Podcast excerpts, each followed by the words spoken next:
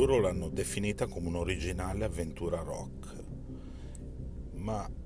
come suona in realtà San Quentin, il nuovo singolo dei Nickelback? Suona come la migliore canzone rock che io abbia sentito negli ultimi anni, perché non è da tutti chiamarsi Nickelback e riuscire a creare una perfetta canzone rock and roll dove tutti eh,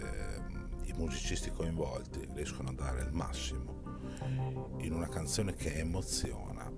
e convince dalla prima all'ultima nota, perché i Nickelback, lo si sa, sono una delle più grandi realtà rock nel mondo attuale, non solo canadese, ma nel mondo, e mm, sono riusciti di disco in disco a convincere sempre di più, fin quando probabilmente mm, sono arrivati al punto di incidere questa San Quentin, arrivando a incidere la loro migliore canzone probabilmente di sempre. Pa, non diciamo cazzate, la nuova canzone dei Nickelback è una merda come tutte le canzoni che il gruppo ha inciso fin qui. È più di vent'anni che il gruppo continua a rompere i coglioni con le sue solite canzoni assolutamente prive di senso e qui addirittura um, vanno a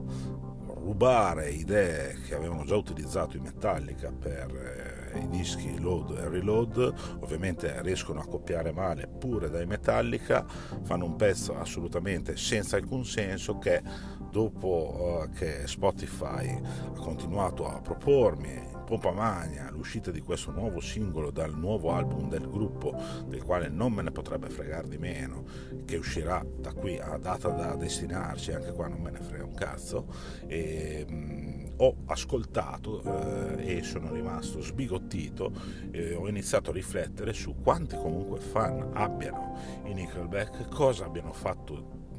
di così male, di così malvagio nelle loro vite per riuscire a, ad ascoltare ed essere fan di una band così, una delle band peggiori della storia della musica rock e non solo, un, una formazione che non ha mai avuto neanche senso di esistere, eppure sono riusciti ad arrivare ad incidere 10 dischi in studio e avere un quantitativo di canzoni superiore alle 100 unità, quindi una, una è incredibile. Si fossero eh, sciolti dopo un disco 2, vabbè,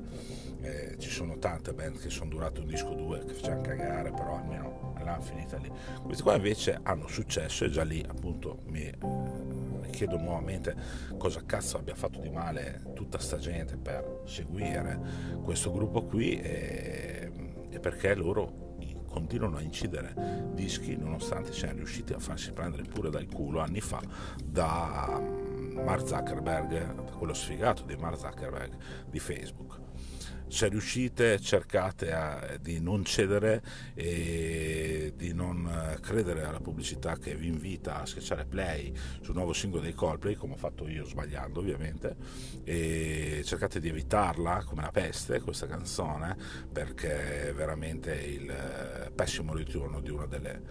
peggiori band della storia del rock. Passo e chiudo.